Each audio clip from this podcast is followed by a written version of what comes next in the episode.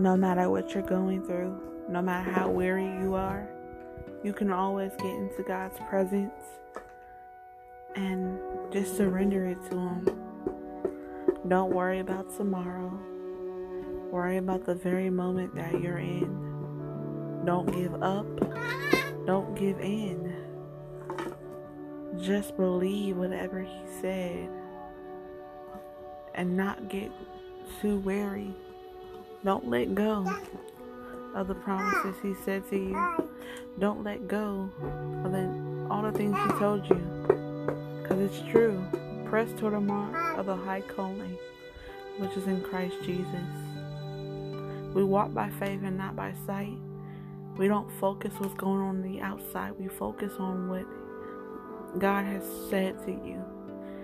And you just press through everything that you're going through. It doesn't matter what it looks like. It doesn't matter what's going on. What matters is that you are doing what God said for you to do. What matters is what you loving on God. Matters is being obedient and pressing towards the mark of the high calling. So don't worry about tomorrow. Don't worry about anything. Keep pressing, keep going. No matter what it looks like, no matter what it feels like, keep going.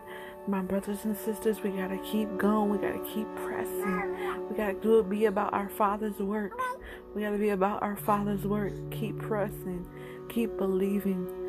Don't get weary. Don't get weary. I know it's hard, but keep pressing. Hallelujah. Thank you, Jesus. Keep pressing. It doesn't matter what it looks like.